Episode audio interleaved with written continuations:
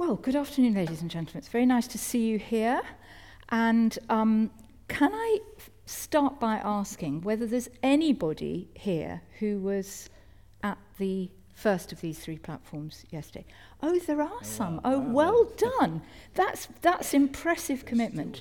Well, you will not need me to explain then, but some others might, that um, this uh, event this afternoon is the second of three platforms that the National is um, presenting under what you, what you might call a general heading of Shakespeare and. So, yesterday we had Shakespeare and old age. Uh, this evening there will be a third one, which is Shakespeare and family. But this afternoon we are here to talk about Shakespeare and migration, which you might think is a pretty big subject. And it is. Um, but um, there is a great deal to say about it, and I am extremely fortunate in having with me two people who have a great deal to say about it, both in respect of Shakespeare, because the person on my left, extreme left, is of course Lenny Henry, Sir Lenny Henry, who um, has played Shakespeare on this stage. I think it was the stage, wasn't it? Am I forgotten? Mr. Olivier. Yeah. It was yeah, the stage. Yeah, it was. yeah, we, we, we both got that right. So um, uh, Lenny played in the Comedy of Errors, which no doubt some of you saw. Um, and that is a play, as we will come on to discuss, which has in it um, a story about people who are out of their own country and in a bit of trouble as a result. Um, and next to Lenny on my left is, of course, somebody else who will be very familiar to you, George Alagiah. And George, uh, who's, who's um, Not Trevor McDonald. George, this is the other one. this is George.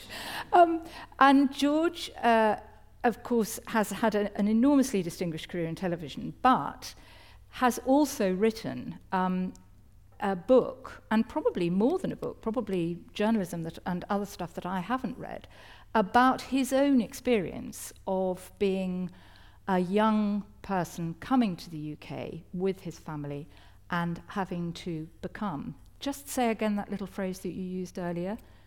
Well, I sort The- of, my, my transition was from immigrant boy to English man, is the way I put it in the book. immigrant boy to English man. So you will see that um, we have here two people who know whereof they speak um, in so many ways. Because Lenny, your family came from Jamaica. Yeah. My parents emigrated to Britain in the mid 50s um, and they moved to Dudley in the West Midlands. Yeah, Why? like you do. We Well, were if- this close to Miami. Could have been Will Smith by now. Okay, now before Lenny takes off on one, and we and we are, the whole thing is lost in one of his marvelous um, uh, performances. I'm going to get him to do a slightly different kind of performance Okay. because hang on one sec, because what we need to remember is that this is a big week. Some of you have heard me say this already. This is a big week for Shakespeare, and those of you who uh, I assume all of you know why, because it's going to be his birthday at the end of the week, and it'll be 400 years since he died. Um, and um, the newspapers and uh, the television and every bit of communication that you can think of is absolutely full of Shakespeare at the moment, isn't it? And um, full of people's opinions about him and thoughts about him. But actually, what we probably need to do is just remind ourselves that he was a writer and that he wrote for the theatre. And Lenny is going to kick us off with a tiny little bit of the Comedy of Errors, um, which, as I say, he performed in here to remind us who Shakespeare was. He that commends me to mine own content commends me to the thing I cannot get. I to the world am like a drop of water that in the ocean seeks another drop, who, failing there to find his fellow forth, unseen, inquisitive, confounds himself. So I, to find a mother and a brother, in quest of them unhappy, lose myself. which is rather wonderful. But for those of you that don't know the play, The Comedy of Errors, um, what's being talked about there, Lenny, isn't it, is, well, the person speaking is one half of a pair of twins Yes. who've been separated yeah, separated, um, not at birth, but uh, there was a terrible storm, and one twin and his familiar or factotum or slave, as it were, go one way, and the other twin and his factotum slave, whatever, go the other way.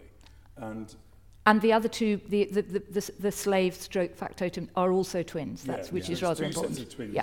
and one of them goes on a w- global quest to find out where his other twin is and where his mother is and where his father is, and the other one basically comes to a big city.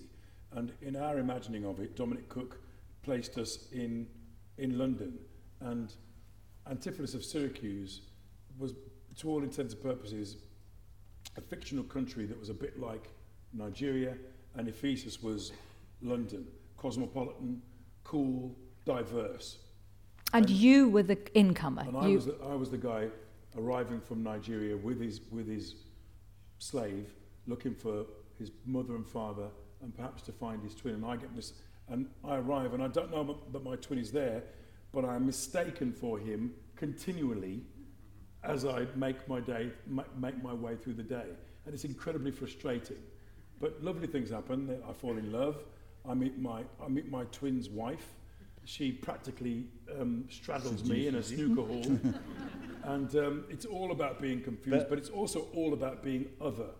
It's all about being seen as other, seen as different. And then because I look like my brother, it's all about being mistaken for somebody else. This happened to be a bit in South Africa. I was in um, Johannesburg uh, for comic relief, and I was walking down the street with the filmmakers and this guy who was called Bongani, who carried a gun and was our security. And this man came up to me and talked to me for about 15 minutes. He was a bit drunk, but he, I, rec- I realised that we had the same nose and similar colouring. And he clearly thought I was a relative because he wouldn't stop talking to me. And clearly, at some point, I owed this guy some money in his imagination. and Bongani said, We need to go. He thinks you owe him some money. We better go. Tell him I'm from England, a place called Dudley. I'm not from here. But the guy wasn't having it. He knew I was the person. I was some relative of his, and I owed him money. And it's just that thing. That's what Antipholus of Syracuse goes through throughout the whole play. And, and the thing that separates them, of course, Jenny, is, is they're shipwrecked. Um, and that's why they end up in, uh, being separated. And Yes. that shipwreck, of course, is, is kind of so redolent of the kind of thing that migrants today are going through. Literally, they're leaving the, the place of their birth, the land of their birth. They're trying to get to somewhere better, and, and they are literally uh, shipwrecked. I mean, obviously, I, I don't- I don't know what was going on in Shakespeare's mind when he was writing this, but uh, reading the play now, all the 400 years or something later, it, it just seems so opposite. Mm. Well, I think it is, and I, I, I think uh, whatever was going on in Shakespeare's mind, and I certainly wouldn't presume to know, what he clearly did was quite preoccupied with was ideas about separation. So twins are separated not only in this play but also in Twelfth Night, uh, wi- with with being cast away. So you get that in the Tempest, you get in Pericles, you get shipwrecks, and, and you get it in in um, indeed in Twelfth Night and in and in Comedy of Errors, and indeed to to come to another play that you know very well, Lenny. Um, there is um, the, the sea and its potential for harm is a very big part of the Othello story too. Yeah.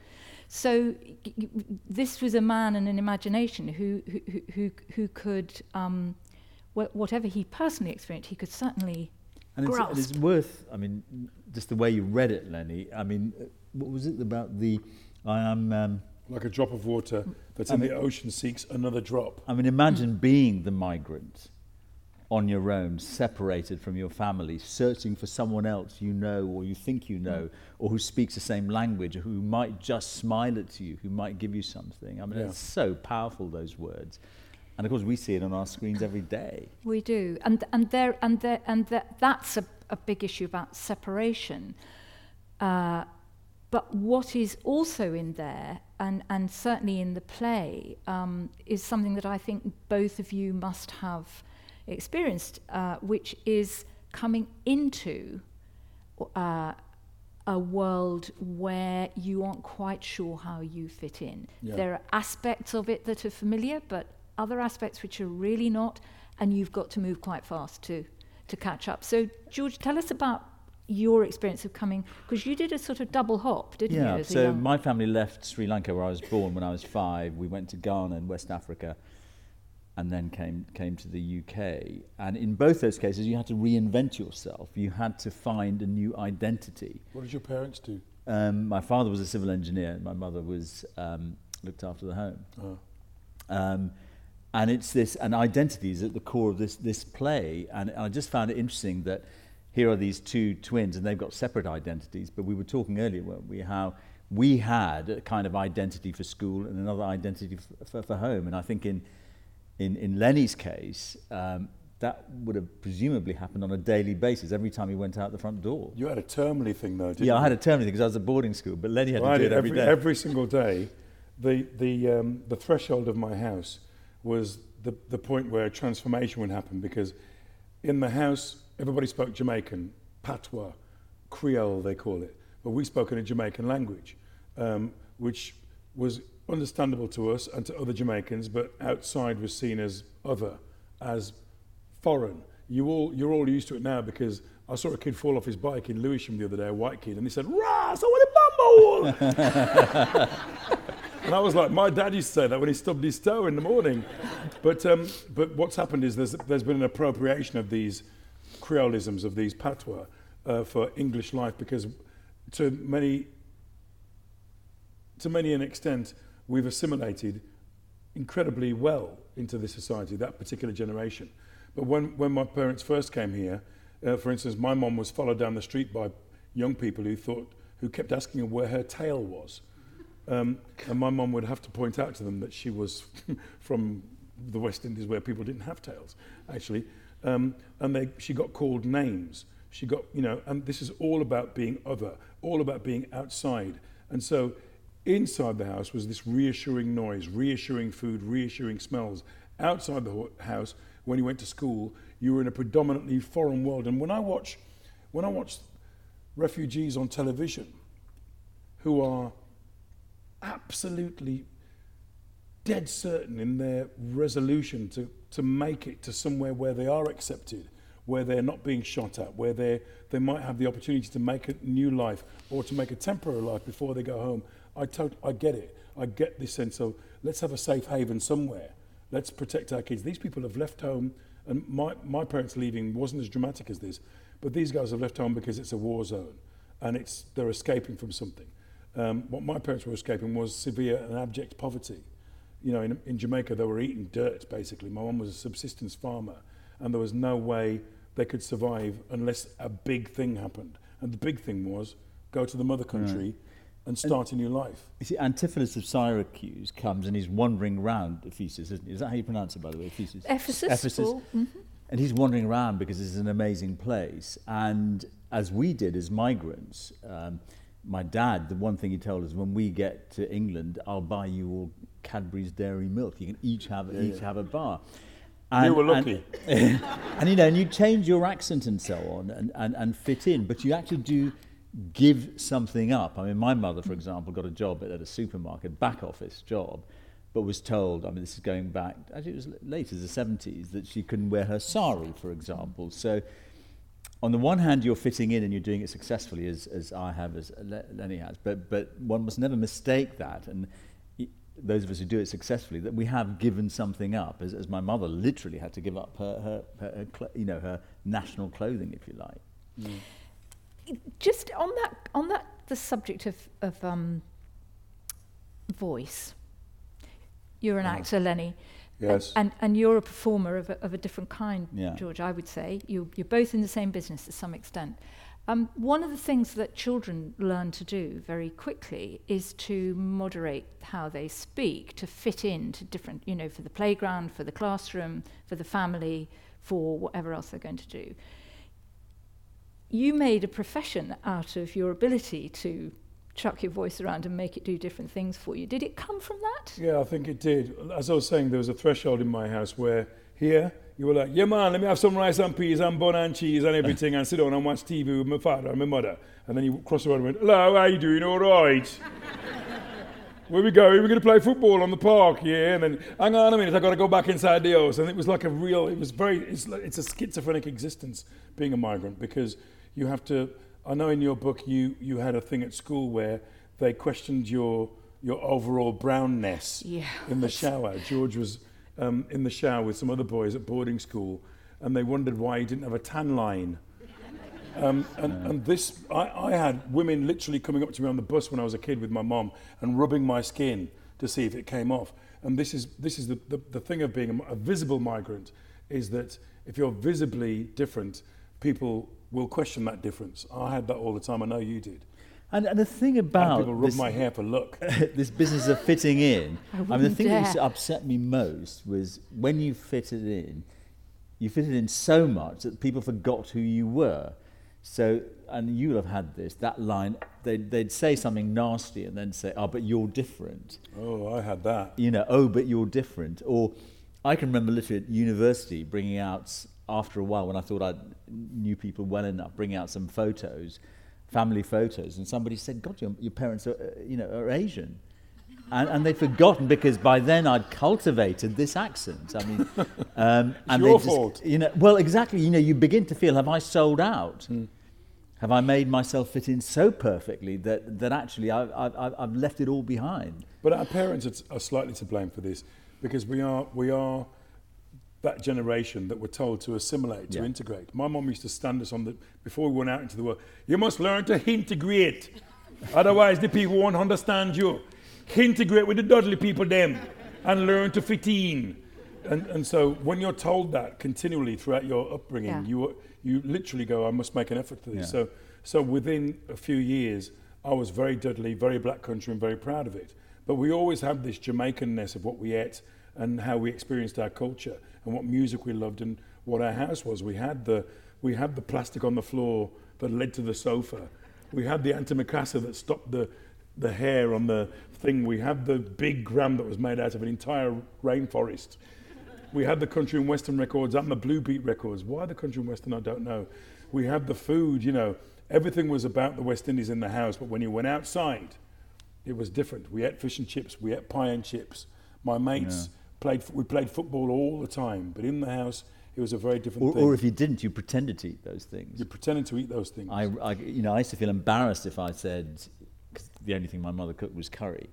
Did you? Yeah, and, and I used to feel embarrassed when I went out and say, oh, I had another chicken curry. So I used to make up things like bubble and squeak and, and, and so on. I had no idea what they You were. were messed up. You know, No, no, no. It was in Dudley. It was it was just uh, a, a thing of. I was always surprised by um, how little tea they had because we didn't have tea. We had dinner. So I'd go to my Oh, white. right, tea. Yeah, I'd go to my white friend's house and they say, "Do you want some tea?" Yeah, all right then. And then they said this. They'd like three chips and a little piece of ham and some salad, and then some tomato and a piece of cucumber. And go and talk, and it would be very nice and everything like that. And then I'd go back to my house and have dinner. And my mum always served food that you couldn't see over the top of.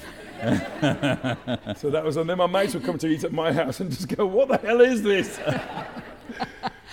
I'm thinking as you're talking about something that uh, just to just to mention Shakespeare again in passing. You can because it's mention Shakespeare. No, no. I know he's, no. he's part of this. He, he is, he's, he's allowed, yeah. Okay, so, Lenny Othello um, is, a, yeah, Is he coming on? he isn't, he isn't behind you, but he has been uh, part of your life. Um, Othello, you might say, is a migrant or, or an other, an incomer, Yeah, yeah. who has completely woven himself into the fabric of that Venetian society Ah, that he he's part has of. not the soft parts that Chambers No, has. exactly. Well, we might just hang on to that thought because I'm thinking that the other picture of otherness that Shakespeare gives us, which we haven't mentioned, but is relevant to what you discuss in your book, George, about about second and third generation uh, migrant um, populations, um, is Shylock. Shylock is a picture, isn't he, of a man who is part of that society but has carefully constructed a world in which only what he knows and believes goes. Up. So his house, not really like Dudley, but a house within which he preserves the traditions of his community and he takes them out onto the street and he will only engage with the society that he's part of to the extent necessary. Mm. And he says very clearly, I'll, I, I, I'll, I'll do business with you, but I won't eat with you, I won't drink with you, I won't pray with you. Mm. And I wondered, from the point of view of either of you, about this now really very sensitive issue about when a migrant uh, stops being a migrant and becomes part of the society because there are children and subsequent generations.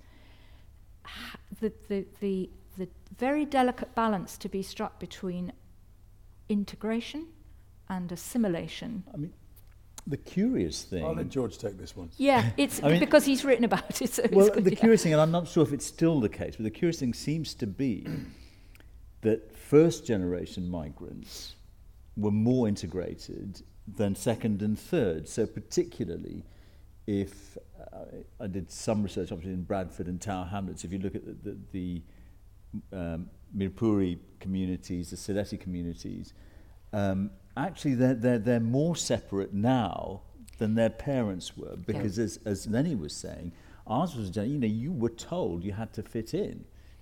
Whereas now, and, and I mean, people will argue about this. My feeling was that multiculturalism, this uh, was never a policy, it was a sort of ethos, a philosophy, had kind of, the whole purpose of it was to make difference acceptable, yes.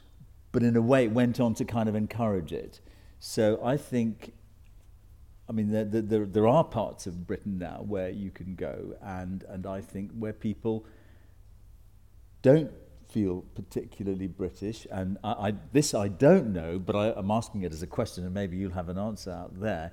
Is that then, does that take us to the next step, which is what we're seeing now, where people actually feel so alienated that they go off and do some pretty terrible things? After all, the people, you know, if you think of um, the, the, the underground bombings, you know, I mean, these were people who played cricket, etc., etc., you know, went to the park, uh-huh. as, as you were saying. So, I mean, there's less of it now, I think, this uh, assimilation or integration, whatever you want to call it. Well, what it suggests, and, and, and perhaps, you know, perhaps Othello is an interesting example, and I don't know how you, how you thought about him when you were, when you were playing him, but there is a level of acceptance that um, he has clearly been able to achieve. Which is commensurate to his skill as a leader.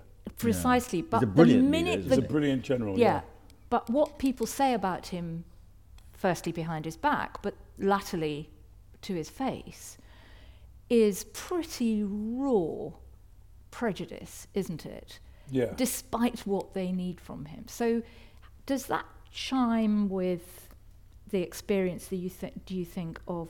I understood um, Othello very much when I took it on, and um, I was surprised by how much things chimed with me. This is a guy who's incredibly beautifully poetic, who speaks incredibly well, who is an inspirational leader, who is a, by all accounts, excellent general, who has fought in the tented field and worked for this particular government. He's respected, but as somebody in, in the private sphere, it's, it was that thing of, but I wouldn't want him to marry my daughter. Exactly. And Precisely it was that. extraordinary. I, I mean, I, I do recognise that. And so, as I was engaging with the text, I kept thinking, this is a guy who's done everything he can. And, and isn't that something? There he is at the top of his tree, and still it's this thing of he elopes with the guy's daughter because there's also some dodginess there, because how young is she? Yeah, um, let's not go there. Yikes, let's not go there. But anyway, it's that thing of also this age, he feels like he's too old. And um, there's also an amount of self-loathing and living in a society where people have rubbed my head for luck and rubbed my skin to see if it will come off. Um, and there's a wonderful uh, memoir by Paul Barber where he talks about scrubbing his face. He's so tired of prejudice in the orphanage where he was that where he scrubbed his face to see if his um, pigmentation would come off. There is that kind of self-loathing which is subliminal but still there all the same. And I think Othello has some of that. Um, and growing up, I recognized that too. So the playing of it came to me. There was a facility there that I didn't realize. It just came out of me. And I, I really felt for him. a man in a society that respects him for what he can do, but doesn't respect him for what he actually is. Yeah. And I Yeah. think people people do recognise that. It- it- d- d- does that? I mean, I'm thinking, George, about your career and you being a very, very familiar face Well, on television for a long time, but still an unusual one. Well, I just want to pick up a Yeah. little bit more about what Lenny was saying about Othello because I think Shakespeare speaks to one of the most, the nastiest thing about racists. The, the thing that hurts them most, and I've had this, is you've come and taken my woman, our women. You know, there's this sexual, there's a psychological thing Yeah. going on there. They can take almost anything, and okay, this bastard's come and become an incredibly good general, and would just about live with that. But oh my God, he's taken a woman, you know. And the only time, I mean, this is not actually not in this country, but um, as a young married couple, my wife Frances and I lived in, in Zimbabwe just after um, 1980. And, and what the, the people who in their minds were still Rhodesians and not Zimbabweans, the men couldn't take, was that. And I remember being at a cricket match where people started throwing things at me. And it was, and what the, the, the, the jeering was from the men, the white men who just couldn't handle that a, that a black guy, Asian guy was with, was with a white woman. And I, I don't know, am I reading too much into Shakespeare? Or do you No, no, no. I think you're, abs- I think the professional jealousy is one thing, but there's a nasty undercurrent, uh, particularly with Iago. Uh, you know, I think he's done some service in between my sheets, where there's a the thing of jealousy of he's had my wife too, so he's taken this young girl and he's had my wife as well. He puts it about a bit, and it's a trope. You know, the Moor is a, a medieval dramatic trope in the same way that the the Jew and the the cuckolded husband. It's it's part of these are kind of iconic, stereotypic characters. And what Shakespeare was doing was flipping it. I'm going to flip the idea of the credulous Moor. I'm going to flip the idea of animalistic sexual urges. And when he walks on stage, the the, the Elizabethan audience are going to go, "Oh my God, he's not like the usual Moor we have.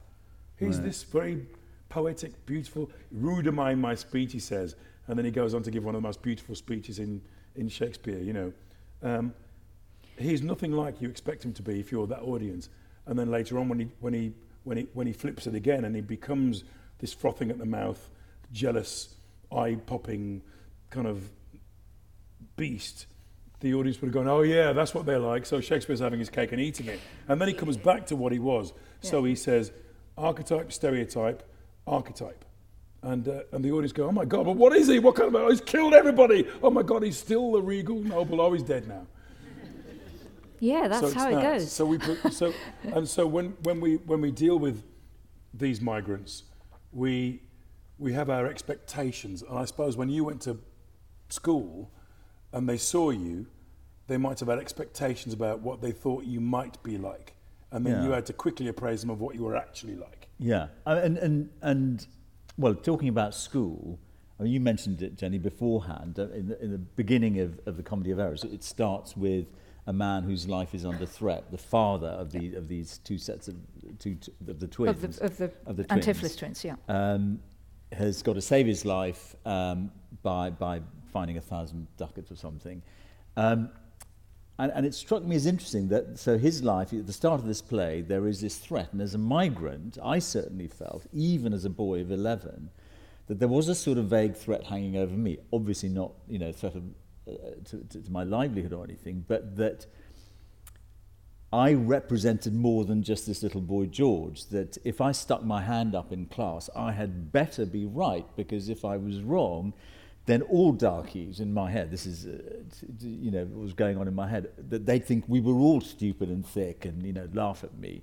And consequently, I never put my hand up, you know, because I was so frightened that, you know, the fear of being wrong was greater than the kudos of being Yeah. right in my mind. It took me a long time into, I'm literally talking about my 30s and 40s before I became the person who said, I mean, when I applied in, you know, in print journalism, but when I applied in broadcasting, I didn't, never apply for a job in front of the camera because I just thought it was too exposed.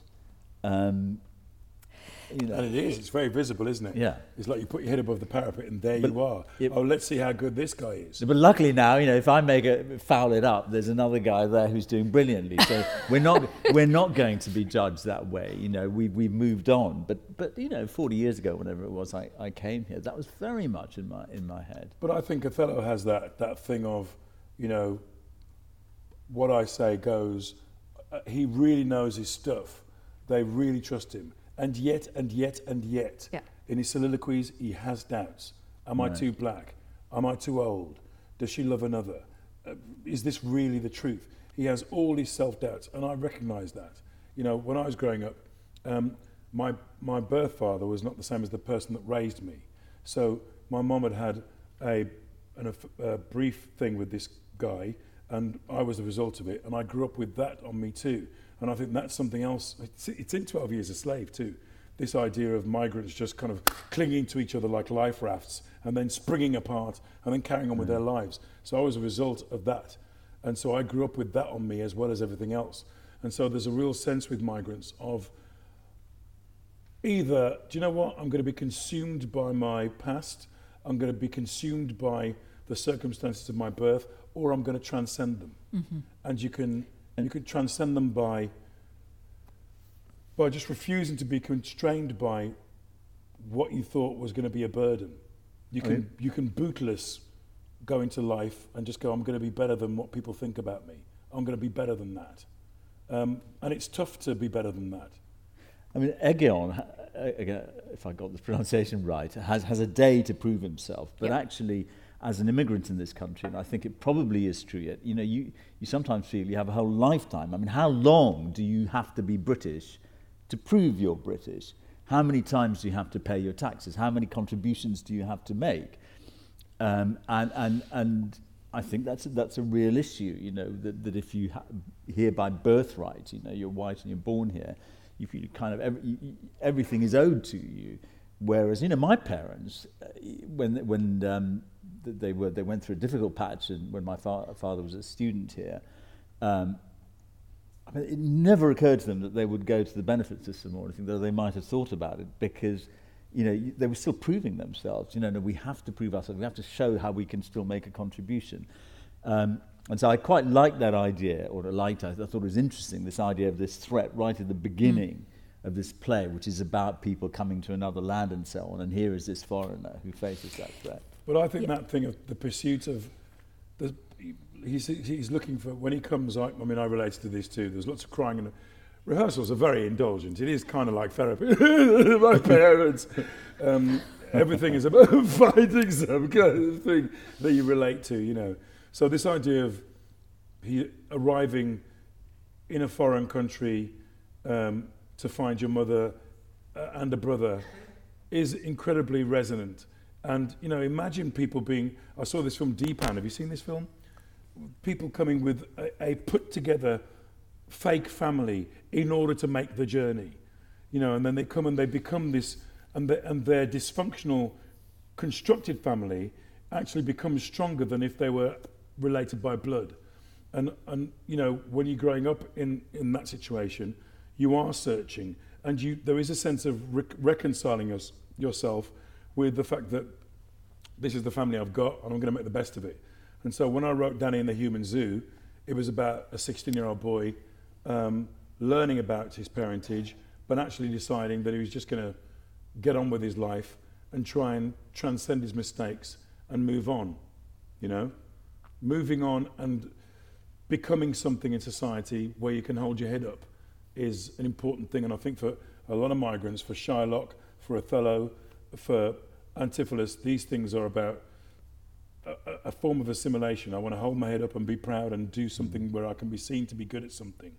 And it's tough. That's a tough call. It is. It is. Uh, uh, there's, there's one thing I suppose that we haven't touched on, but which is very clear in the Comedy of Errors, which is that the problem for the incomer Antipholus is not that he is too visible, but that he is actually invisible because he is exactly like the person for whom he is constantly being mistaken. Yeah.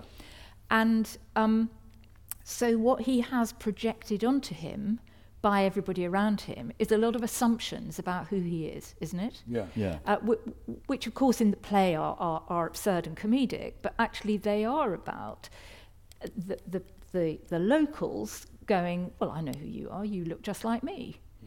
And the thing that I was wondering about was this issue, obviously, for both of you, the issue of colour as well as being different because of your um, uh, backgrounds. Uh, was the thing that made you very visible and therefore easy for people to think you were different. But can you, George, for example, uh, d- d- d- have you any, any thoughts about what it would be like to be somebody about whom assumptions were made based on you being like what was around you rather than unlike? What do you mean, making assumptions as if I were like Yes, so, other so, so, so, so, for example, there are lots of people, and the, one of the questions, one of the issues about m- migrant uh, communities in some areas is that they, they can disappear physically in terms of how they look because, you know, they're Caucasian, let's say, in this country or in other countries. I mean, it's something akin to what you were saying about being in Africa, Lenny, that assumptions were made about you. Yeah.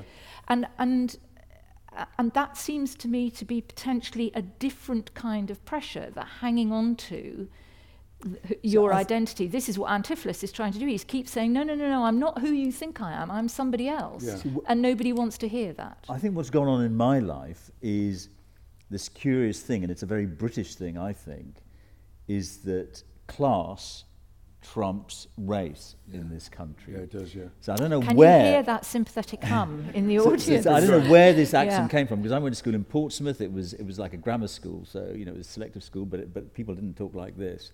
I don't know where I got it. Maybe there's all our migrants have this kind of antenna to pick up the accent, the thing, the tie, the clothes that will make them sort of get Neutral. on best. Yeah. It's neutralising. Anyway, I had it.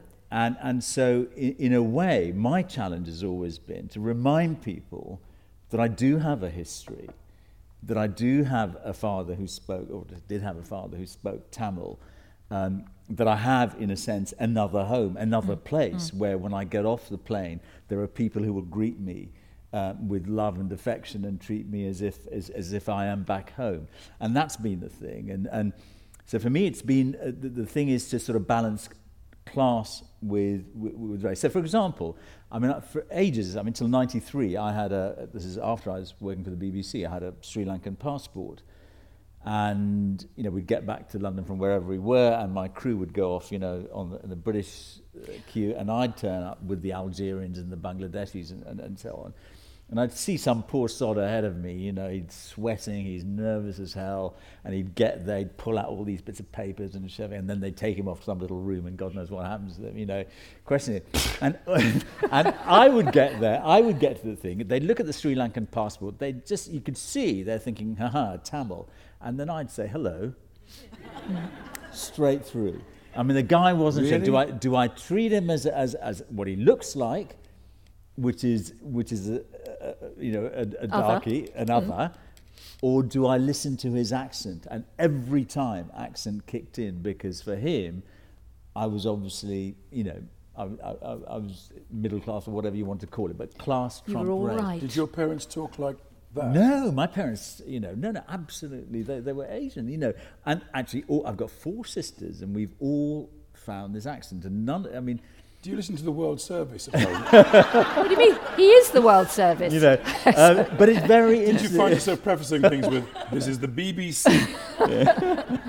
Um, but Um, if, I, I, I'm very interested actually because I'm, I'm meeting a couple of my school friends next week, and they just don't talk like this. And I, I, I'd, I'd be interested to know what it is in a migrant. Be sexy though, George. You got You it. know, If you got it, flaunt it. It, it, it, it, But there's it- a weird disconnect with that generation, you know. If your Hmm. parents are, my parents were working class, and uh, they spoke with Jamaican accent, semi-Jamaican, bits of black country slipping into their accent, but very, very working class. And then us kids, who were aspirant and wanted to assimilate, didn't all end up talking like George, but we did have a kind of lingua franca where we could speak black country, but we could also adopt this weird Mockney thing. When you arrive, when you come to London, you, you don't speak with your accent accent, you speak in this weird middle thing. And that's a kind of way of negotiating. And I hmm. think very quickly migrants go, okay, I, I love going to Glasgow, for instance, where you go in an Indian restaurant and, and, the, and the waiter's coming, all right, pal, what do you want? all right, pal, what do you want? You know, have the balti. You know, and you know, you just think this is extreme. Oh, ah, what would yes. that be like? You know, and you know, we, we are we are very very good at assimilating. We are very good at fitting into a community, um, but we are very very visible. So you know, you, you they think you're going to be one thing, and then the flip is that we can we talk just like you, and uh, I think that freaks some people out, or it used to, not so much anymore. Well, I think what we have discovered is that things that were preoccupying Shakespeare were preoccupying uh, um, him in his writing are still preoccupying us now, and we don't really see any much likelihood that they're going to go away anytime soon. Some of the issues about migration, about assimilation, about otherness are going to be uh, part of what we wrestle with as, as societies and indeed as artists. Probably well beyond the time when any of us will be around to talk about it. However, thank you very much for being here to listen to these people talking about it. And um, please do not forget that this evening there is another of these platforms, which is with Claire Higgins and Julie Myerson, the novelist, and um, that's on Shakespeare and Family. But in the meantime, can I ask you to thank Lenny Henry and George Alagiah for their very lively?